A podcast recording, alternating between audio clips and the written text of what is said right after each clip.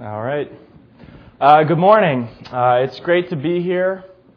Um, like Joel said, um, I'm interning this summer. It's been a great opportunity. I'm very thankful to him for that. I'm very thankful to the members of this congregation um, to be here this morning. So, it's Father's Day, and, and with that, again, I would like to wish everyone a happy, happy Father's Day. But I recognize that every person in this room this morning has a different perspective on Father's Day. Like every holiday, today stirs up a range of emotions in people. For some, it is an exciting day. Your father lives in the area, perhaps he even attends this church, and you have plans today to spend the rest of your day with him. Um, like Joel uh, mentioned, my father's here today along with a number of my family members from both my mom's side and dad's side. So that's pretty excellent. I think it's about 15% of the congregation. so no, that's great. Um, so yeah, I look I look forward to spending time with them. Or uh, perhaps your father's not in the area, and um, you'll be giving him a call later. I trust that he'll appreciate that. However, for some of you today, Father's Day brings out a different set of emotions. It is a day of conflict. Perhaps your father recently passed away, and this is your first Father's Day without him. Perhaps your father is not a Christian, and although he is alive, you're concerned about his spiritual condition. Perhaps you're here today and, and you had an abusive father. So you have a hard time celebrating on Father's Day. Or perhaps you don't even know who your father is. You lived your entire life in the absence of a father and also might have a hard time celebrating today. Furthermore, maybe you're here today and you want to be a father, but because of complications or infertility, you cannot. You've had dreams of being a father. You've, you've made plans of all the things that you would do with your son. Teach him how to throw a baseball. Teach him how to play the guitar drums. Help him with his homework. Take him out for ice cream. You've had dreams. You've had plans of all the things you would do with your daughter. Teach her how to play piano. Teach her how to ride a bike te- or, uh, help her apply for her first job. Take her out on daddy daughter dates. But you are reminded today of these plans that will go unfulfilled. Do you realize this morning that this is something we all have in common? This is something we can all relate to. Now, now certainly not in the exact same way, but everyone has plans that go unfulfilled. Whether they are big or small, long term or short term, plans are a part of everyone's lives. And just as we've all made plans, so have we all seen our plans fall short. Sure, you plan to get that work done before you uh, left the office, before the weekend, and you weren't able to. You meant to mow the grass yesterday, but you never got around to it. It's probably not the end of the world. But what about when your financial circumstances don't allow you to finish your education? What happens when the next paycheck does not give you enough money to make the next payment on your house? That wasn't what you were planning. What happens when she calls off the engagement? What happens when he asks for a divorce? That's definitely not a part of your plan. Again, we've all seen our plans fall short, but, but what are we to make of God's plans? Do His plans ever fall short like ours do? Do God's plans ever fail? Now, I know you know the answer to that question this morning. I'm not trying to pull a fast one on anyone. But surely you've asked that question before. Surely you've wondered what God was doing at some point in your life. Our text for this morning is from the book of Genesis, chapter 17. no doubt um, this is a familiar story to many of us. Um, we will look at this story today because we see that, like all of us, Abram wondered the same thing. Do God's plans ever fail?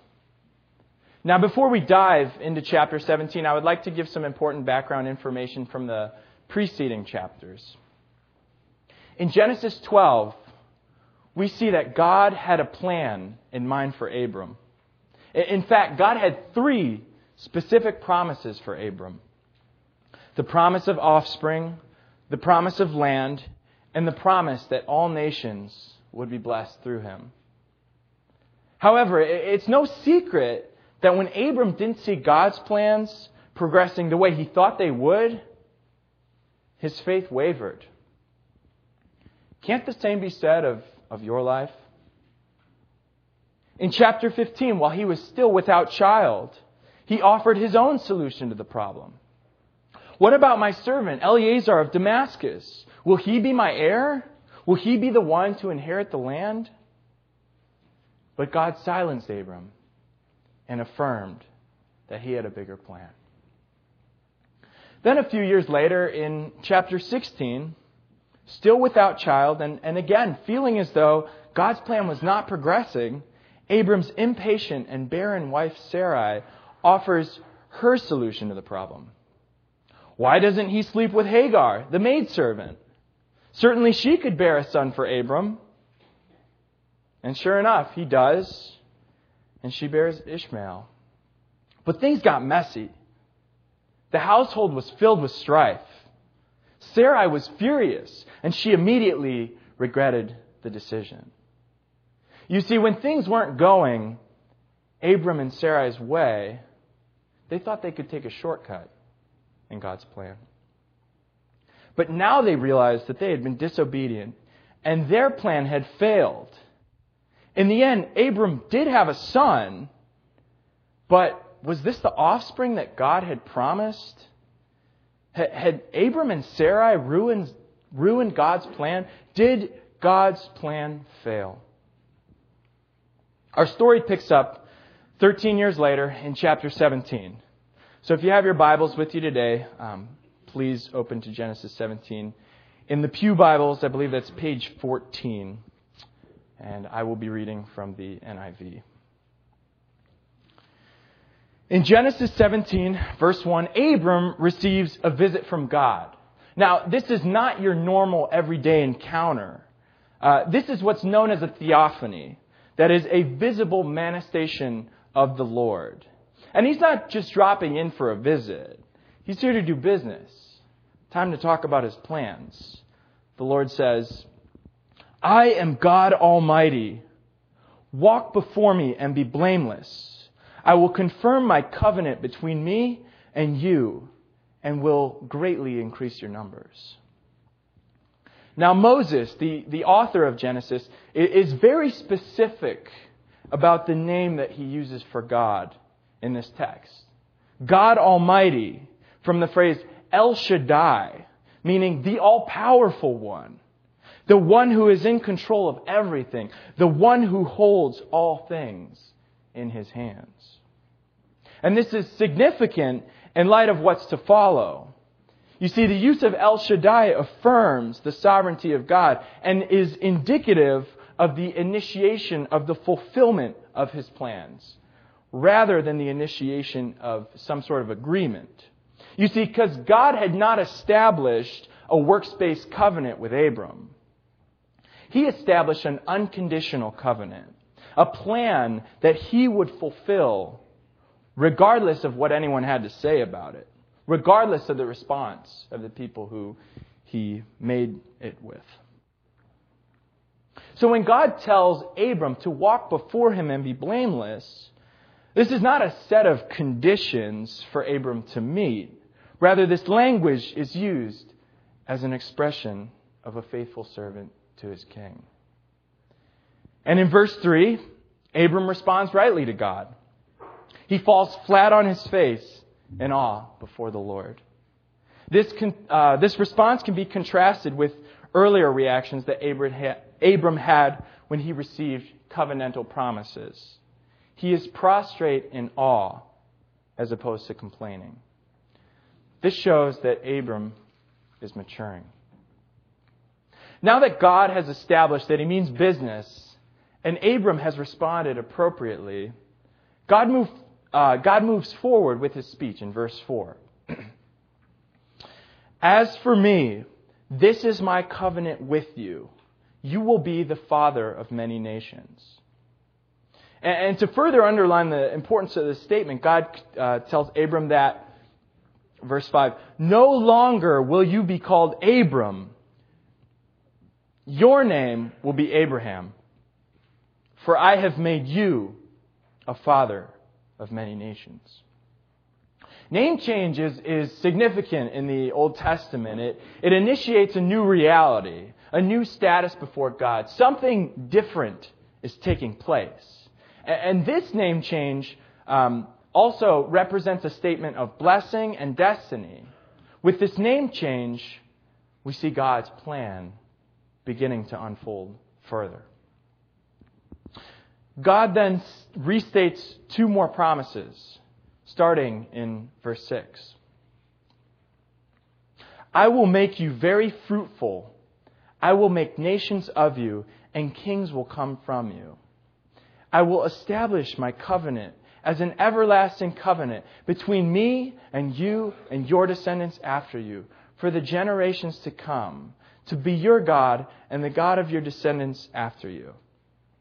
The whole land of Canaan, where you are now an alien, I will give as an everlasting possession to you and your descendants after you, and I will be their God.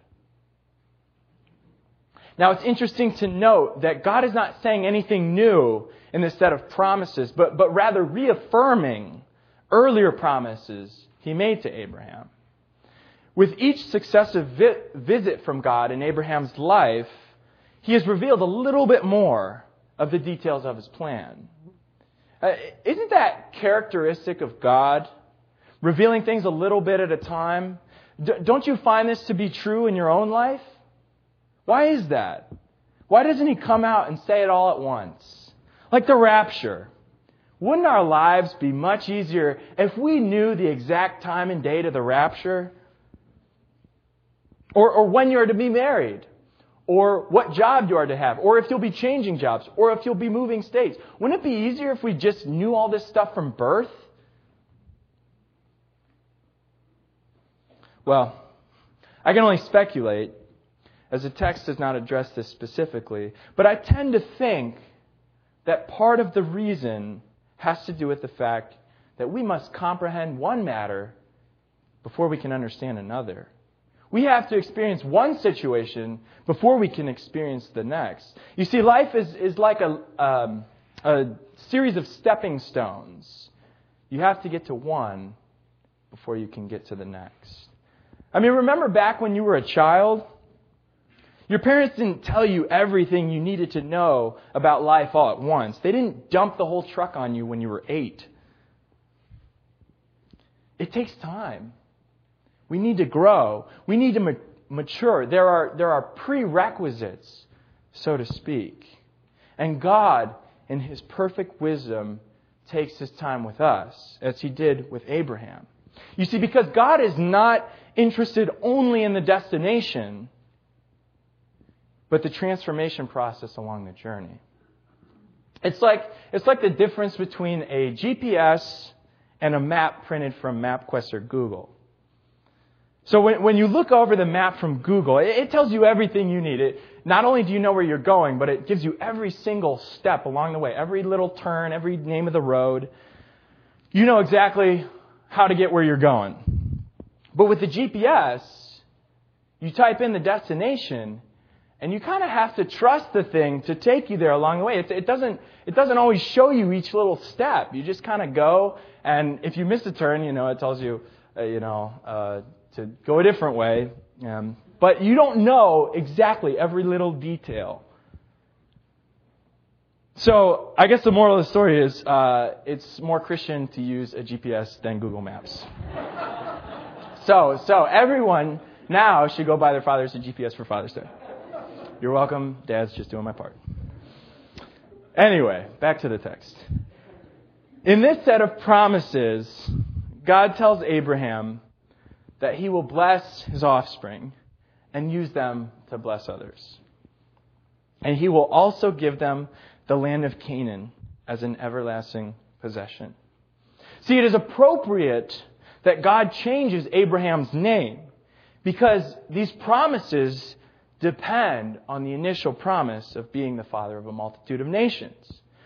For if there's no father, there's no offspring. If there's no offspring, there's no one to inhabit the land. God then does something that might seem a little odd to us today. God commands Abraham and his men to be circumcised as a sign of this covenant. Starting in verse 10. This is my covenant with you and your descendants after you, the covenant you are to keep. Every male among you shall be circumcised. You are to undergo circumcision, and it will be the sign of the covenant between me and you. For the generations to come, every male among you who is eight days old must be circumcised, including those born in your household or bought with money from a foreigner, those who are not your offspring. Whether born in your household or bought with your money, they must be circumcised. My covenant in your flesh is to be an everlasting covenant. Any uncircumcised male who has not been circumcised in the flesh will be cut off from his people. He has broken my covenant.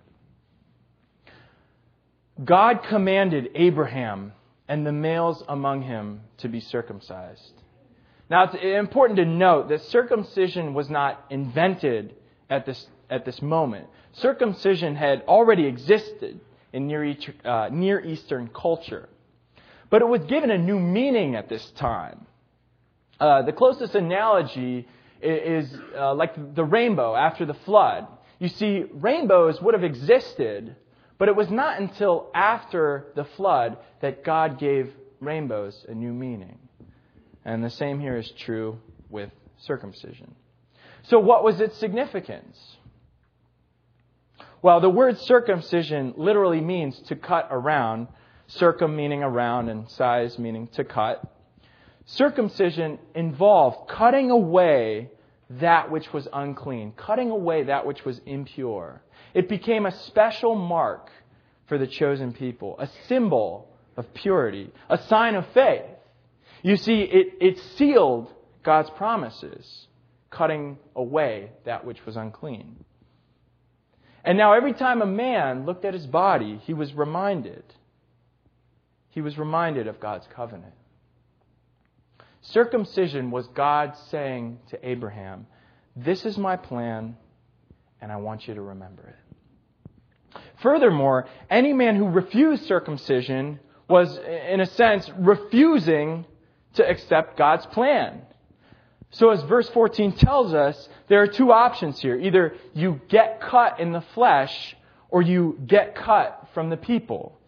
Um, so, either you get cut, or you get cut. You're allowed to laugh, it's a pun. Uh, or if you don't think it's funny, that's fine too. I didn't write it, so I'm not offended. After giving the sign of circumcision to Abraham, God has more that he wants to say about his plan.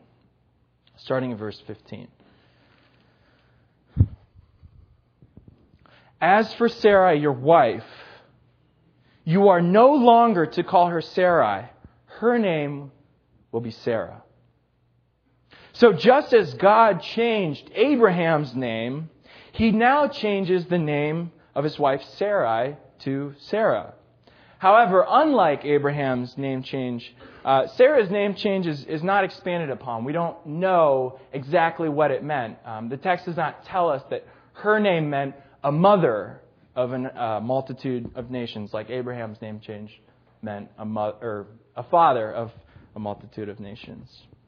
But what's important here is not what her name means, but the fact that the name is changed. Again, this brings about a new reality. It shows that God's plans are continuing to develop. And then God further develops his plan to Abraham. Verse 16 I will bless her and will surely give you a son by her. I will bless her so that she will be the mother of nations. Kings of peoples will come from her. Wait a second. Did you catch that? Sarah will have a son?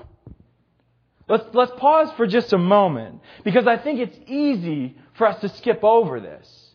We've all read this before. We, we all can probably tell each other what the outcome of the story is.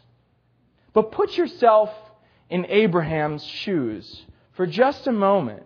Here is a man who was promised a son, and for the past 20 some odd years had been trying to conceive with his wife, but had no success.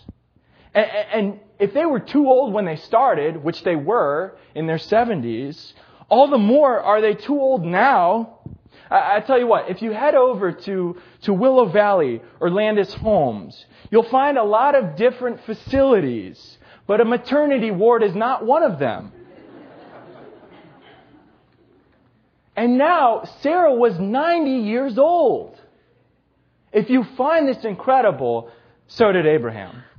And this is how he responded in verse 17. Abraham fell face down. He laughed he laughed. He said to himself, Will a son be born to a man a hundred years old? Will Sarah bear a child at the age of 90? You've got to be kidding me. Abraham laughed at God. He laughed at El Shaddai. He questioned the Almighty. And he is one of the few people, if not the only person in Scripture, to have done so and lived to tell about it. And, if that isn't bad enough, he offers his own solution. Verse 18 reads, If only Ishmael might live under your blessing. Remember Ishmael? The son who was born to Abraham by the maidservant Hagar? You see, these past 13 years, Abraham had been under the impression that he was the promised offspring. And although God has made his plan clear to him, he's still stuck on Ishmael. Do you ever return to your own plan, even when God has made his better plan clear to you?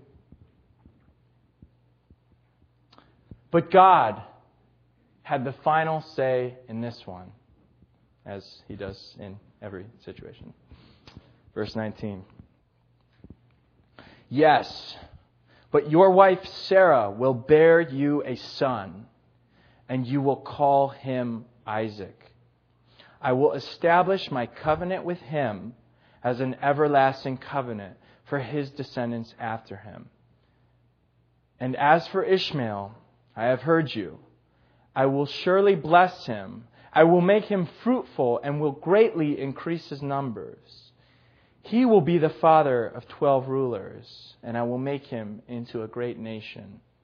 But my covenant I will establish with Isaac, whom Sarah will bear to you this time next year.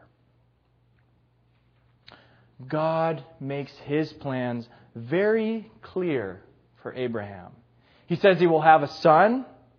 He tells him what his son's name will be. He tells him who the mother will be. He tells him when he will be born. And, on top of that, includes Ishmael in the plan and gives specific details about his life as well. And it's at this point that Abraham finally realizes that God's plans are perfect. They do not fail, and therefore he can trust him. God's plans are perfect. They do not fail, and we can trust Him. This is the plan that God had in mind from the beginning to give Abraham a son through his wife Sarah, who would then inhabit the land and be a blessing to the nations. This is the plan that would unfold. And, and even when Abraham was uncertain of God's plan with, with the birth of Ishmael, and, and even when his household was in an uproar, God did not allow it to get in the way of his plan. In fact, God worked through Abraham and Sarah's mistakes and accomplished his plan in spite of them. Even when Abraham doubted, even when he was disobedient, God's plan went forth. Can this same truth be said of our lives today? Do we believe in all circumstances that God's plans are perfect? Do we trust Him? What about when you open the mailbox and receive the rejection letter from the school you wanted to attend? What about when you arrive at work only to find out that you've been let go? What about when you get a call from the doctor that says you have cancer and less than three years to live? What about when a tsunami hits Japan or a tornado hits Missouri and kills innocent people? Or what about when you're standing at the funeral of a close friend or family member who passed away?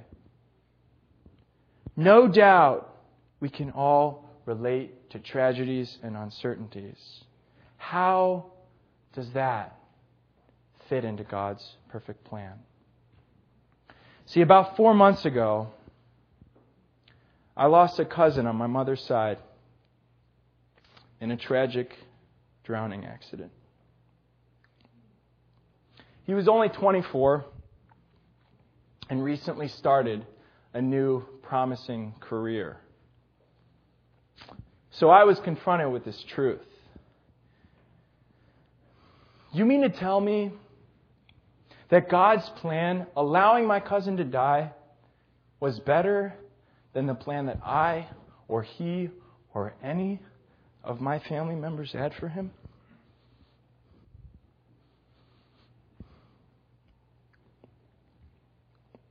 Yes. Absolutely yes. And I know that might sound harsh to some people, that might rattle some cages this morning. But God is perfect. And His plan is perfect. And we must find comfort in that this morning. Now, let me tread this water carefully. Please understand, I don't say any of this flippantly. I don't suggest that we should fail to grieve or fail, fail to mourn when something terrible happens.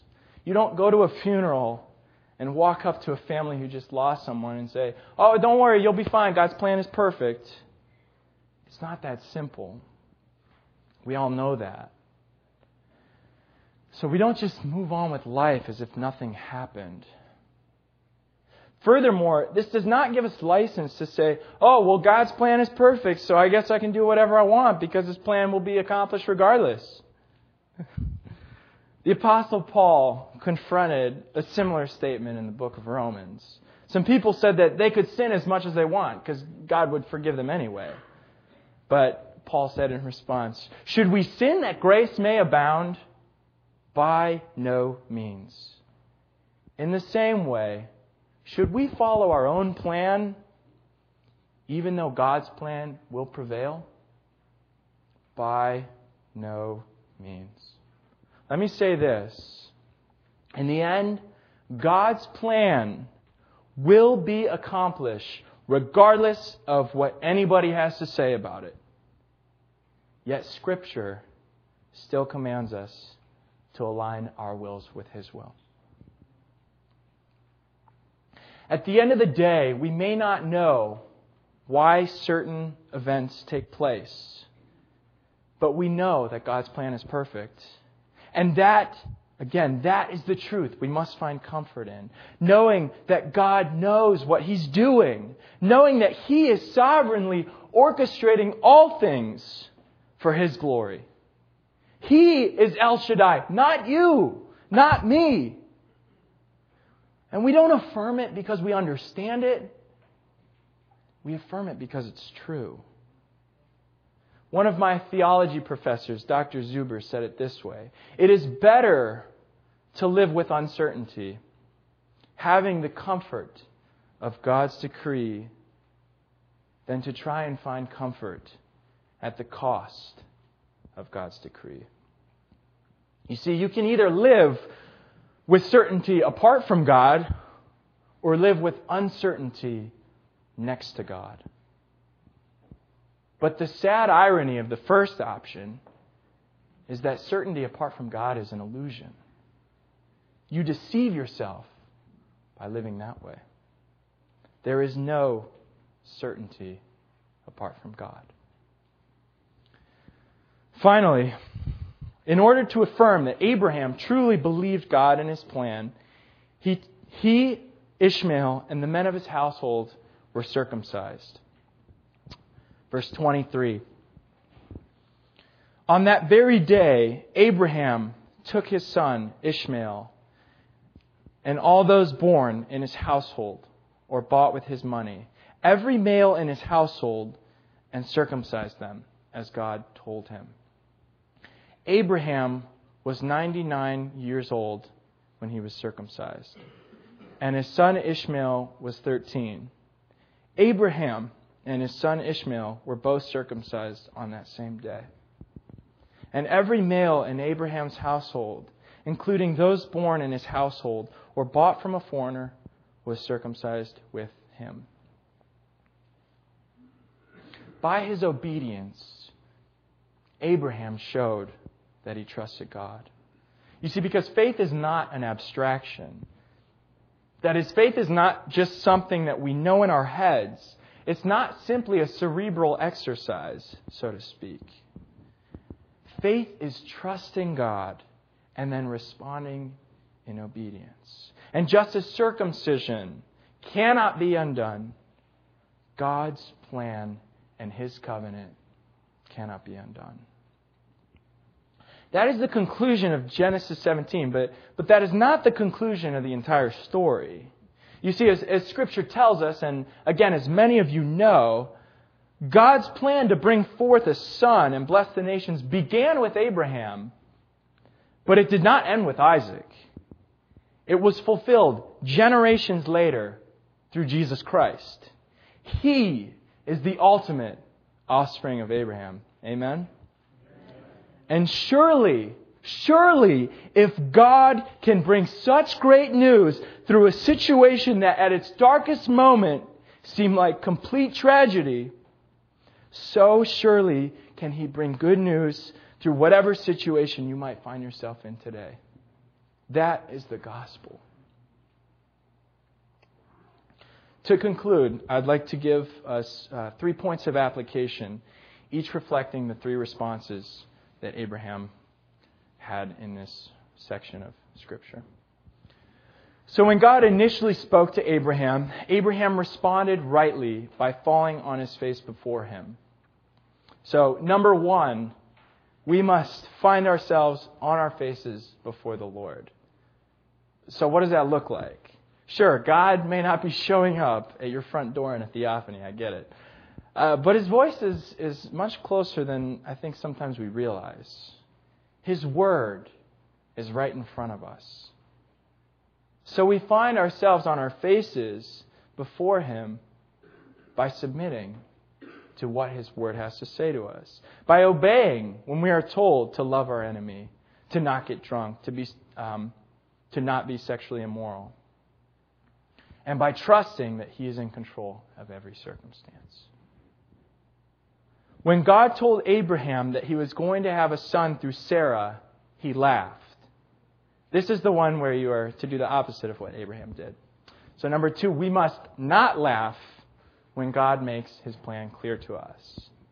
If you're like me, you know that just because you're a believer doesn't mean you're always believing God in, in every situation. Again, when Abraham laughed at God, it wasn't because he didn't believe God at all about anything. He just lacked faith in the specifics at that moment. So when God calls you to be a missionary, or, or tells you to change jobs, or tells you to move to a different state, and says that He will provide all that you need, trust Him. Don't laugh. Don't be cynical. Trust that He will take care of it on His timing. Finally, God told Abraham and his men to be circumcised as a sign of the covenant. And just as Abraham's faith was made evident by his obedience to be circumcised, so, number three, our faith is made evident by our obedience, by the way that we live our lives on a daily basis. And just a quick side note circumcision is not the sign of our covenant. That was a specific sign for a specific people. What is significant here is obedience. We are to respond in obedience to God and His Word. You cannot separate faith from obedience. Again, as I mentioned earlier, it's not just a cerebral exercise. It starts here, yeah, but that's not where it ends. You cannot say, I trust God, and then turn and live in a way totally contrary. As fallen human beings, our default setting is to trust ourselves, to trust our own plans, to trust what we think we know, to think that we have it all figured out. But who are we before a holy, righteous, sovereign, and perfect God? So, my challenge to you today is to trust Christ. To trust that His plan is perfect. Are you submitting to His plan today? Or do you continue to work on your own? Let's close in prayer. Father God, I just, um, again, thank you for this opportunity this morning. God, I pray that um, the words that have come from my mouth this morning have been from you. God, that your truth would uh, continue to challenge us, convict us. Lord, that you would continue to teach us and discipline us.